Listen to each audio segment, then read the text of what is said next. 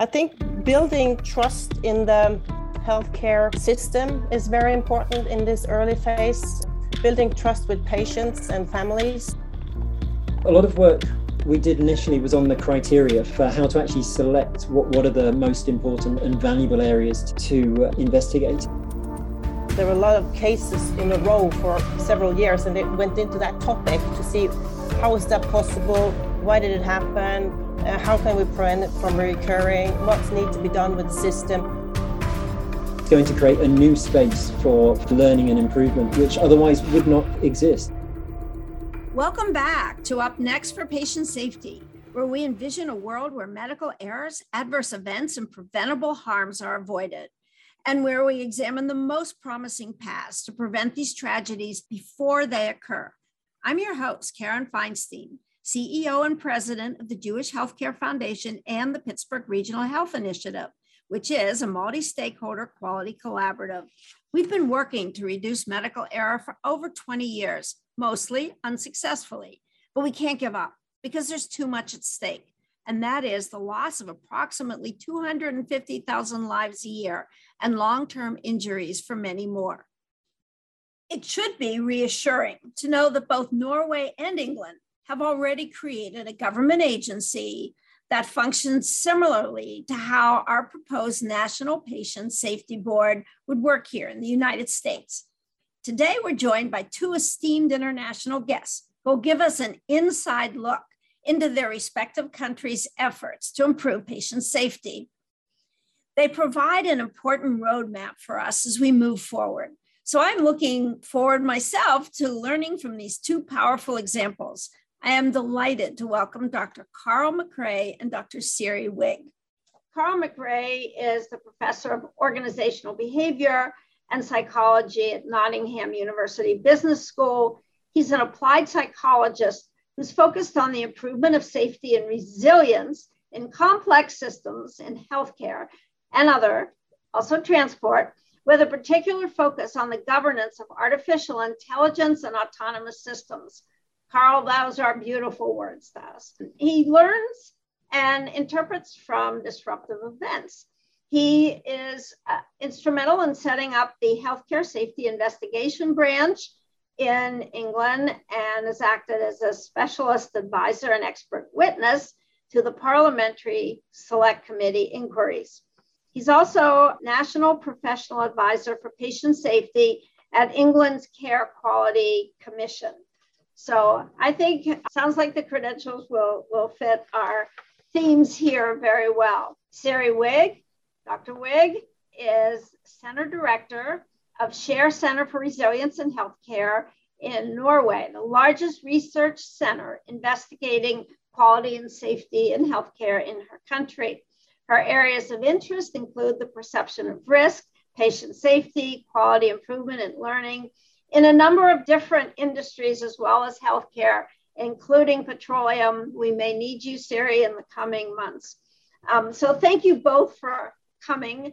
Let's begin with the first, the most obvious question Where in your countries did the impetus, the energy, the force for creating an organization, one national organization focused on patient safety originate?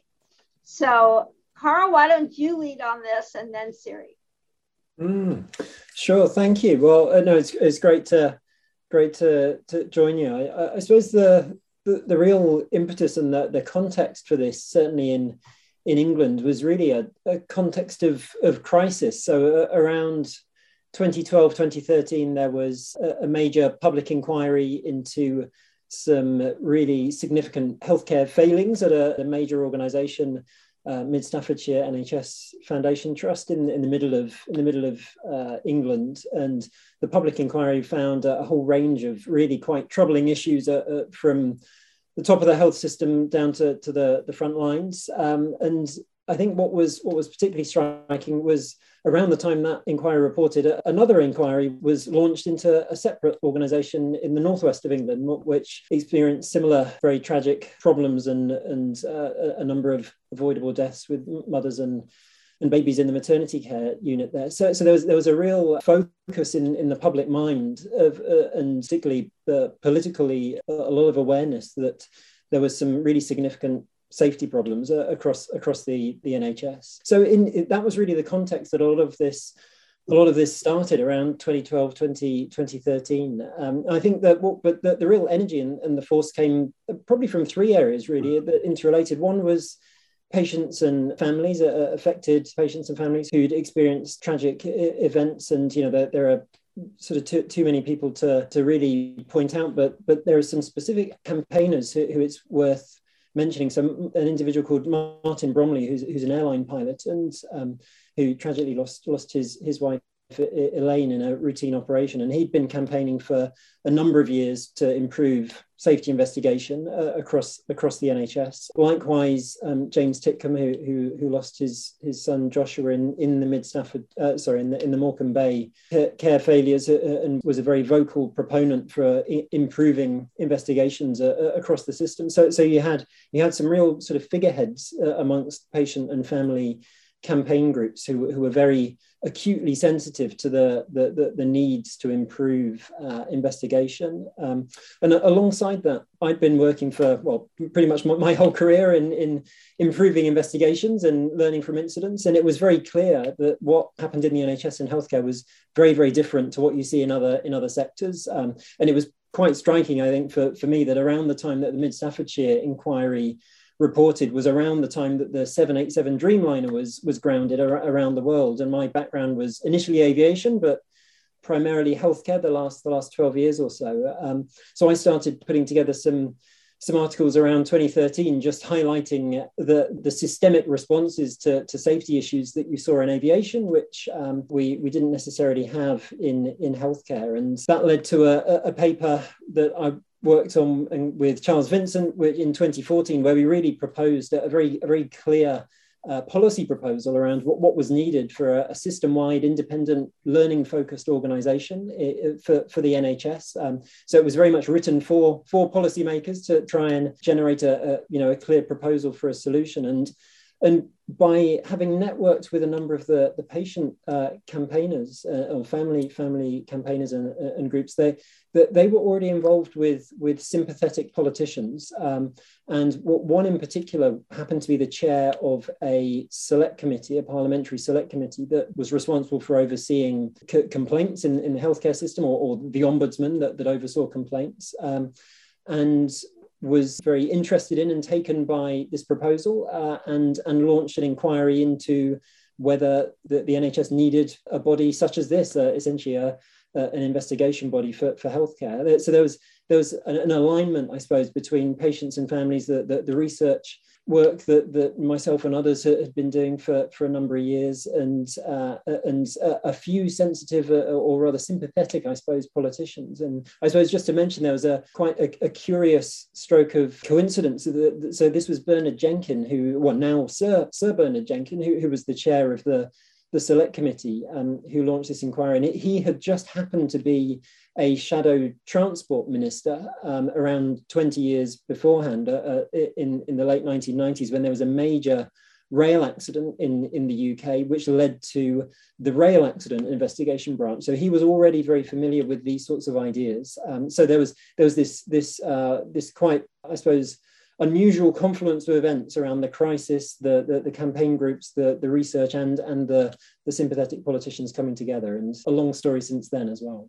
Thank you so much, Carl. So, Siri, in Norway, let's just assume that patients and their families are going to be supportive, enlightened academics, certain figureheads, particularly those who've experienced a tragic event. Who supported this idea? Where did it come from in Norway? And most importantly, did you have the support of politicians and hospitals, doctors and employers, some of the, the big players? Were they with you early on? Well, uh, our story started uh, back in uh, before 2010, and it started with families who, in particular, two families who lost their children and it was terrible it was two terrible cases and it was mostly terrible because of the follow-up afterwards and uh, the lack of follow up and the cover ups and everything. And they didn't settle down with this uh, follow up. So they they just started campaigning for the similar type of, of investigation board that we have in transport. So, so they didn't think it was good enough. The regulatory uh, investigations was really not good. And um, and they started back then campaigning and in norway we, we they started very early on to contact politicians uh, in particular those politicians in opposition and they uh, were on board and um, we had a national law committee that i was part of that was set, set down in 2013. And this law commission was going to look at the entire system we have in Norway of handling adverse events in healthcare. So we looked into this, and also part of that mandate was to establish a suggestion for a law for an independent safety investigation board. So we did that in this law commission. We worked for two years and had this law commission finalize the report, and it was sent on public hearing, and nobody wanted it the commission and uh, uh, the board and not the public or the state organizations like the regulatory bodies and, and stuff they didn't want it because they argue we we already have this system in place to investigate because in norway we have a regulatory body going in and invest, investigating this. Uh, but these families they had the politicians some of the politicians on board not all of them and um, the majority of the politicians at that time was also against. And uh, the safety scientists like myself i have a safety scientist background and we uh, fed the policymakers with research uh, with information for the decision makers based on what we need to know about learning learning processes the repertoire that you need for different kind of investigation methods and and so on so you can find that in in these reports. So, so in the end, there was a shift in the in the government in Norway, and uh, we got this uh, approved, the law approved by the parliament, and this organization was set up. And in the public hearing, you will find a lot of organizations that was against it. So the politicians actually approved the law uh, despite large resistance. But those who wanted it was the safety scientists, it was the patient organizations, and some of the of the hospitals as well. Uh, I would say the hospitals uh, where you find strong patient safety research groups. They you could see how they had a different response. I would say, so it's it's fascinating to to to see the different responses in Norway at that time. Still, there are people wanting to take it away, but uh, now it's kind of it's been in operation since 2019. Of course, the COVID situation has been challenging for such a new organization, but yeah, it's in place and uh, now it's uh, acknowledged as an one important tool in the toolbox for patient safety, I would say. We know this that any new idea brings opposition. Um, there's going to be someone who they're not even sure what their fear is. It's just that it's the unknown, and anything unknown could be worse. So could both you and Carl give us some of the tactics you used, things you did deliberately, um, as best you could to win people over to the idea of a national research investigative study branch on patient safety? Yeah, I can start. Uh, I would say, uh, when I think back about the ta- tactics, I would say one of them is for a researcher like myself. I'm a, I'm a safety scientist researcher. I don't have a formal role in the Norwegian investigation branch. Uh, it's important to share all the information that we have that we have from a safety science uh, perspective from the uh, or, or, the research uh, and focus on research on learning and the foundations for learning and how to bring information in a safe space. Ally with the politicians i think that was really key for the patient campaigners but they also got the support from the safety scientists with the kind of the safety arguments based on the literature, which I think is also fundamental. So you need different pillars here. You need the patients and the family voices. You need the research voices, and then you should also have the, uh, of course, the organizations and the hospitals and the primary care services, uh, nursing homes, because uh, it's all covered in Norway in this in this system. So, and, and of course, work close with these in, in the process. I think that has been one of those tactics. And for me, I've been in public hearings. I've traveled to the capital to spend one minute uh, to talk to the politicians in these public hearing processes. And I think that's probably one of the most important things that we can do show up, show our opinion, and show our research uh, to, to give information to the policymakers. So that's my, my, my tactic. And also, you can see the tactic from the patient organizations. So they, they, they use the same tactics, I would say. Excellent. Carl, talk a little bit about what tactics you used in England to get your legislation passed.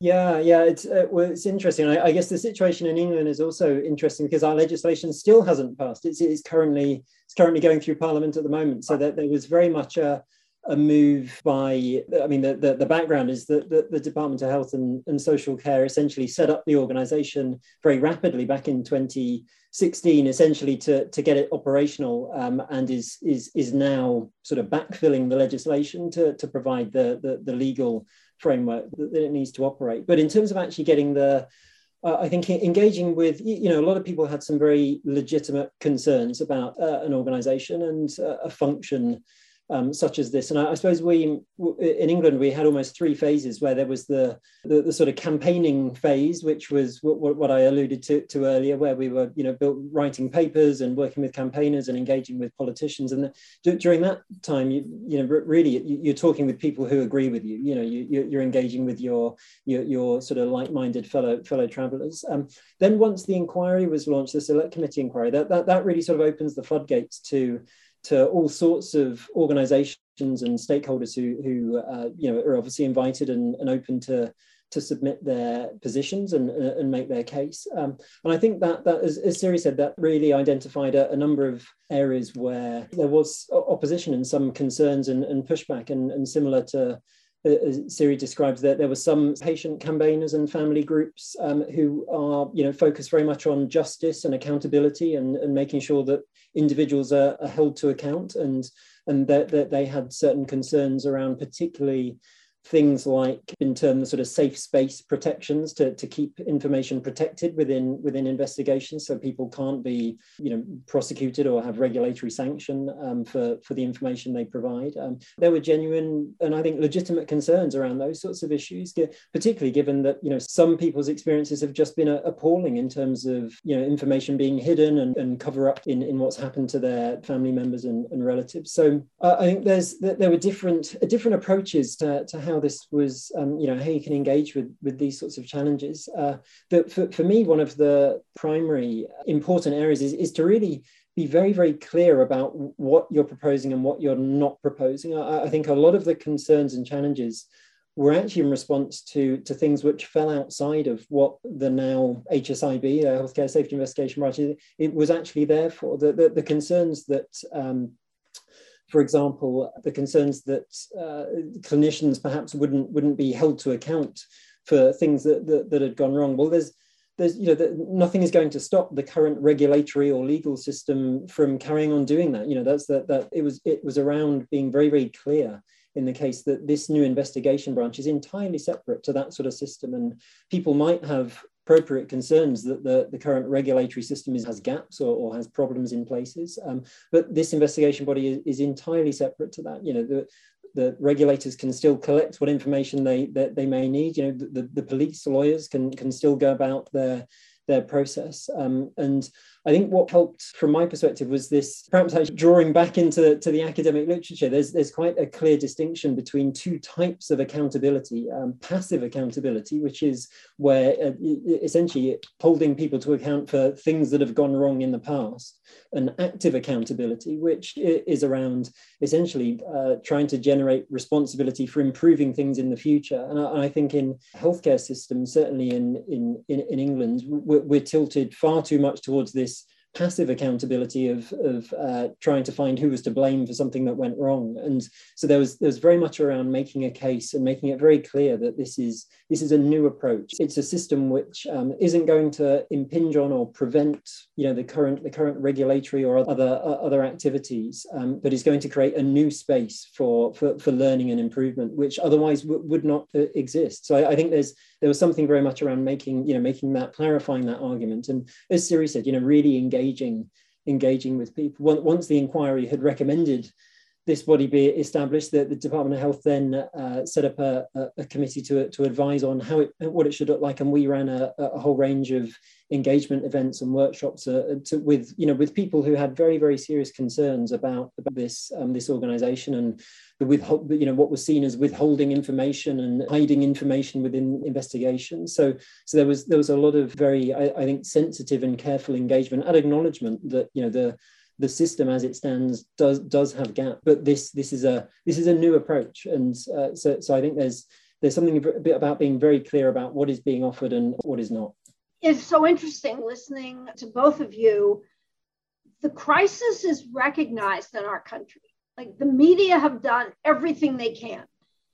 You know the numbers are out there the, the, large numbers of people who die every year are disabled or disfigured from medical error.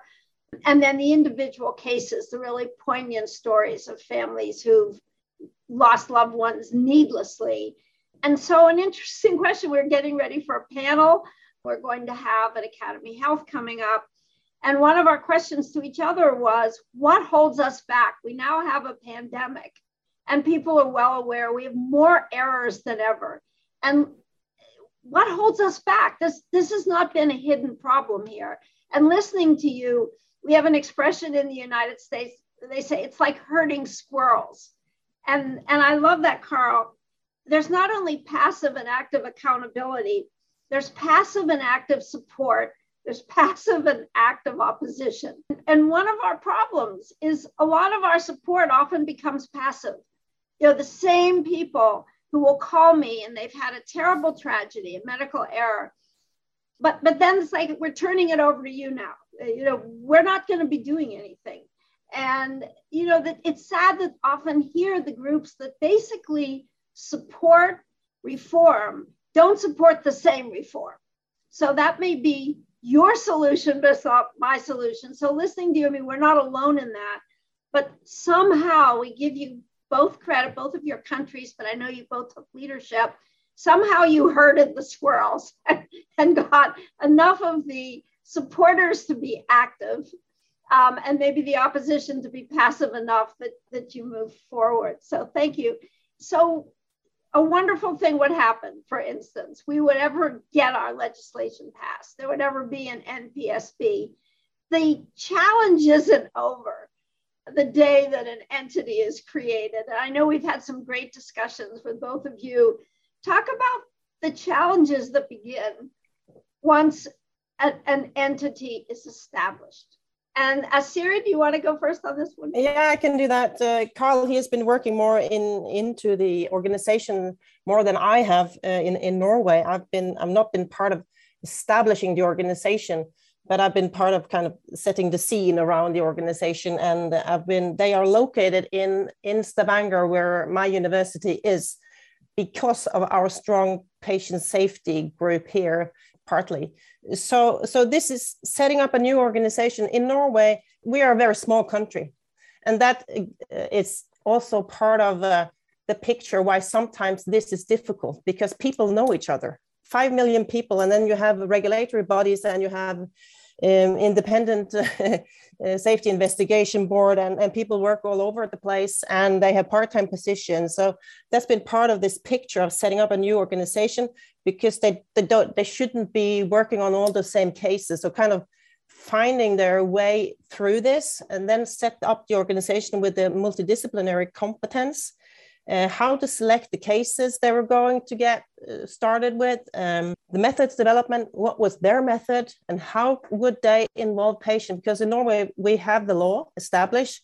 It sets very clear that you have to involve the patient and families, patient if they are alive, and uh, families.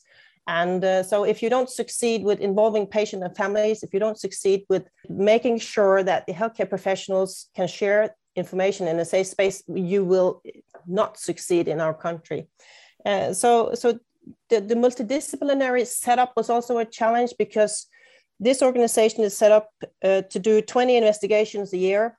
It's set up with around 20 uh, people employed. So it says, of course, we cannot take on every case. So I think that is also part of, of the challenges you face when setting up this new organization. You you are not established to, to cover all of the. We have around thousand of the most severe cases in Norway reported, and they are also reported to this board. So among these 1,000, 1,200 very sad cases, they have to choose, and they are expected to produce 20 reports a year. They are not close to it uh, yet. So, so I think building trust in the healthcare system is very important in this early phase. Uh, building trust with patients and families. So, so there are a lot of challenges that needs to be solved. I think when setting this up. And of course, in Norway, they have now start. They have the law, and I, I think that is very important for how to then uh, continue the work. So they were very certain that this law was kind of their law. They were going to operationalize it. They they could show to the law when they set it up. So I think that those challenges, I think there are not just one challenge. Is building new organizations from the start is very challenging anyway. And we didn't have many countries to look to. So we could look to England. We could of course look to other investigation boards, but uh, still, it's it's some uh, hard work to be done. And of course, that's why we need to evaluate these kind of organization and if we succeed or not. I was struck when we talked and you emphasized that again. We have so many errors and, and errors in different parts of the healthcare system. And wherever we begin, it's going to disappoint some who, and, and I, I really resonated with that because if you lost a loved one to a certain infection or to a knife slip or many of the many things um, that undetected sepsis we can go down a long list. You know, I can understand that there are going to be many groups who are passionate. Begin here, begin there. And there's so many places to enter. Thank you, Siri. Carl, mm. any additional observations? Yeah, absolutely. And I, I suppose, you know, as, as Siri mentioned all, all, all, of those all of those issues. It, it, I was involved in you know as, as, an advisor to the the inquiry and then on the Department of Health committee. And, and then I actually uh, advised and, and ended up taking a a break from my academic career to go and work in in the healthcare investigation, uh, the HSIB, the healthcare investigator, um, during its uh, early years. So I, I, was very much engaged with some of these really deep operational challenges of how to how to set up a, a new body like this. Um, a, a, few things strike me, and I, I guess we've we've mentioned, you know, just the sheer volume unfortunately, of serious adverse events in, in healthcare. And I, I suppose one thing that was is striking actually when, when we talked about the support and opposition to the idea, actually the, the, the initial Department of Health submission to the inquiry was was somewhat lukewarm to the idea, primarily because of this issue that there are just too many incidents to investigate. It's logistically too complex how to how to think about uh, addressing this. Um, to his credit, the Secretary of State for, for Health and Social Care, Jeremy Hunt, when he appeared in front of the inquiry, was was very very supportive and, and became the driving force be- behind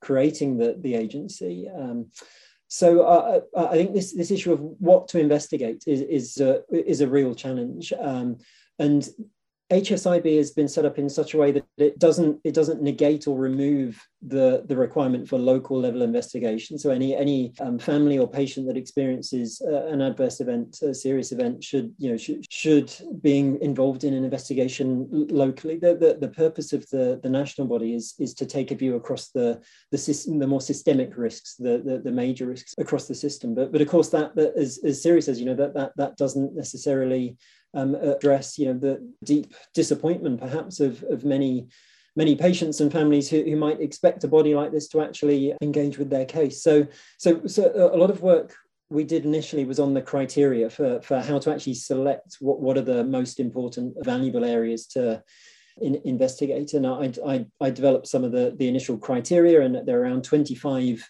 sort of sort of sub indicators that we use, but broadly it was around the the the, the overall impact uh, on, on, in terms of harm across across the system, the the potential for learning.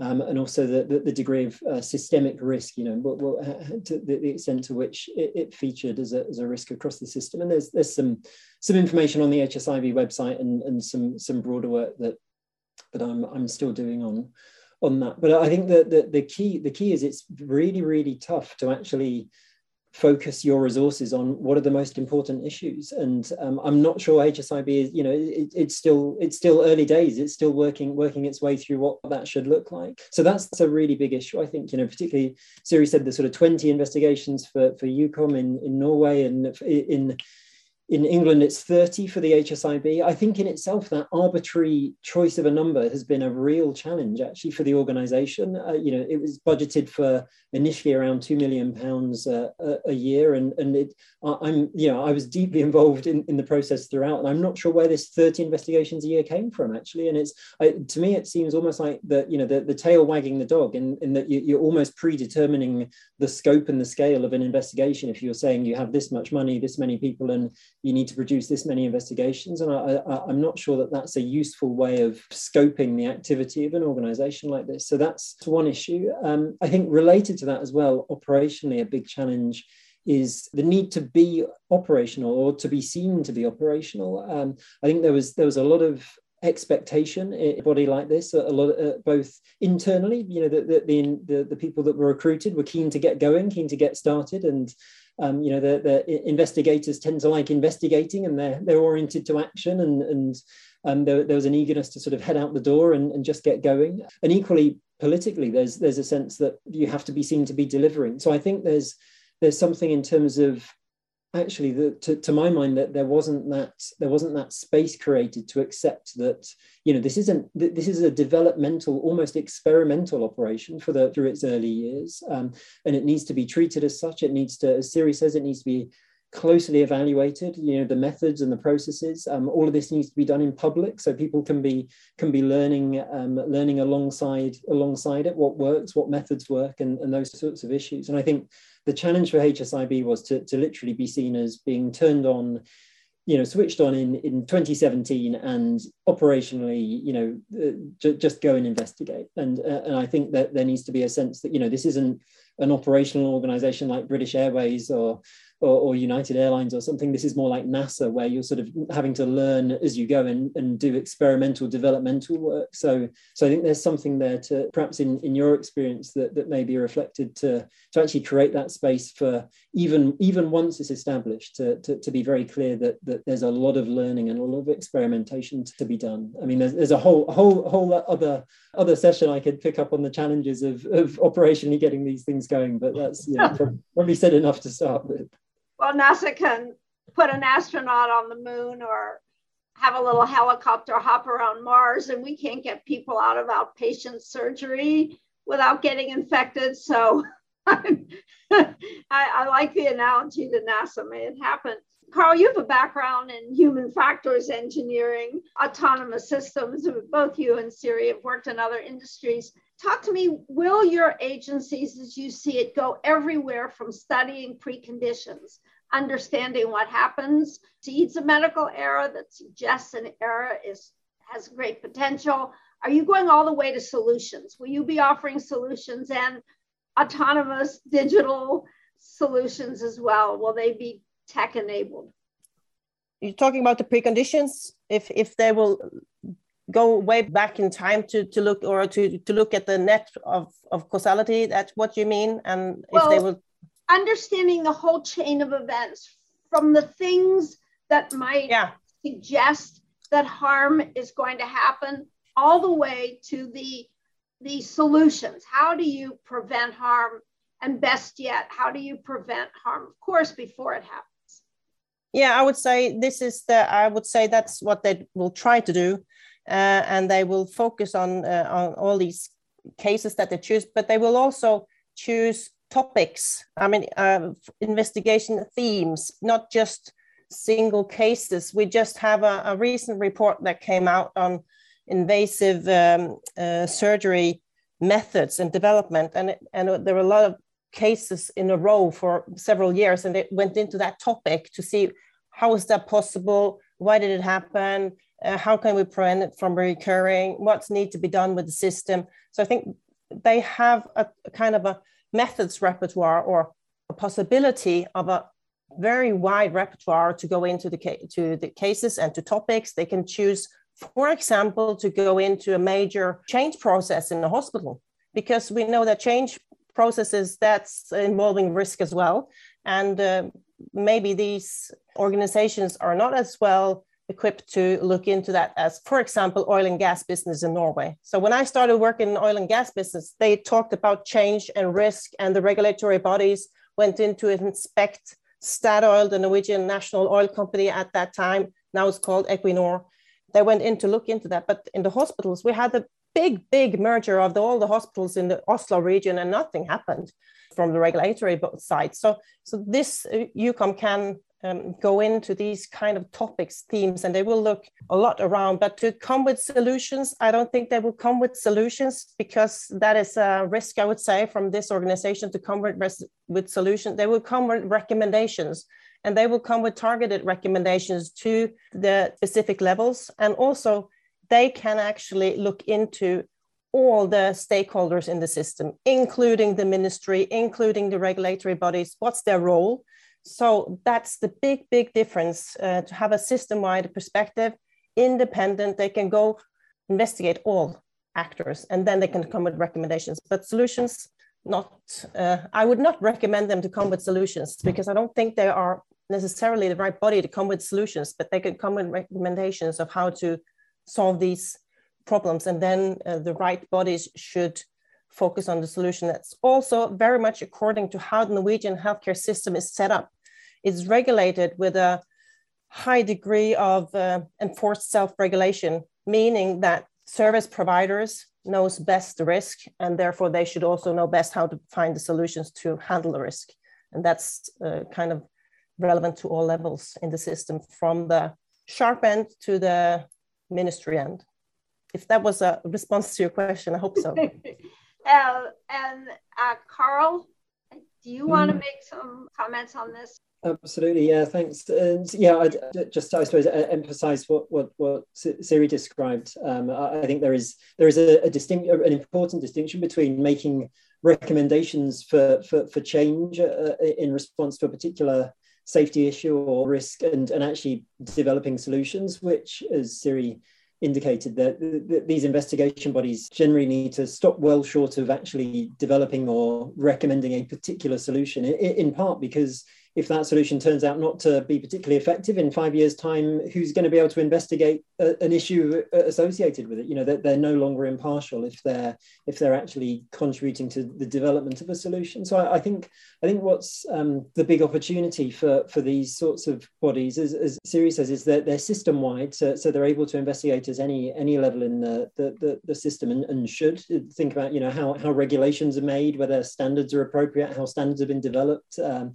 whether they're how standards are implemented in, in different ways from from the, the the very front line to the the, the sort of top of the hierarchy, as it were. Um, but I think the, the, the opportunity is that the safety recommendations should actually take the chance to focus on actual you know system redesign and system reform uh, so it's it's not just it, it, everything from the redesign of you know the, the, the standards for medication packaging or whatever, whatever that that might be through to the design of care pathways and uh, and actually these recommendations should be, I think, an opportunity to bring together a new coalition of, of organizations to think about redesigning part of their healthcare system. I think one of the one of the challenges that HSIB has faced to date uh, has been sort of squaring this circle of investigating local, fairly localized events, incidents. You know, safety incidents are always highly personal and local, involving a, a patient, a team, a, a, family, and actually being able to, to connect that with more systemic uh, recommendations at a, at a, national or a or, or, or, a system level effectively. And I think the challenge has been perhaps not to be that, they haven't yet been robust enough or perhaps perhaps confident enough to, to actually begin investigations which consider how the regulator is doing their work. And I, I say that as someone who now actually works a, a day a week at the, at the regulator. Um, but there's there's a uh, I think there's a, a real need to, to think about how, how recommendations can really lead to the, the, the change of the design of, of how care is delivered and how, how healthcare systems are organized. Um, I mean, you, you have sort of almost a, a, great example of this in the NTSB in, in the US and their early investigations of autonomous vehicles and, and highly automated vehicles, um, which they've done the, the, the, past few years, where a lot of the recommendations have been focused on actually what, what is the what is the infrastructure that's needed to collect safety data so that we can investigate these sorts of events. You know, what, what, what are the sort of parameters that should be collected? And I, I think I think in healthcare we're almost at that point where the, the, the, these recommendations should, should, be about you know what are what are the standard metrics of safety that safety that should be collected in particular areas. What you know what should the system design actually actually look like? So yeah, I, I think a big focus on design and redesigning the system in its socio-technical sense, not just a piece of equipment and technology. Thank you, Carl and Siri, for your enlightening conversation. This has really been helpful to us because we have so much to learn here in the United States from your efforts. You went first, and it was an honor to host you for this conversation. Thank you for joining us from England and Norway. To learn more about the effort to establish a national patient safety board, please visit npsb.org. We welcome your comments and suggestions. If you found today's conversation enlightening or helpful, please share today's podcast or any of our other podcasts with your friends and colleagues. We can't improve the effectiveness of our health system without your help. You, our listeners, friends, and supporters, are an essential part of the solution. If you want a transcript or the show notes with references to related articles and resources, that can be found on our website at npsb.org/podcast. Up next for Patient Safety is a production of the National Patient Safety Board Advocacy Coalition in partnership with the Pittsburgh Regional Health Initiative and Jewish Healthcare Foundation. It is executive produced and hosted by me, Karen Wolk Feinstein. Megan Butler and Scotland Huber are my associate producers. This episode was edited and engineered by Jonathan Kersting and the Pittsburgh Technology Council. Thank you, Tech Council. Our theme music is from Shutterstock.com. Social media and design are by Lisa George and Scotland Huber. Special thanks to Robert Ferguson and Stephen Guo. Thank you all for listening.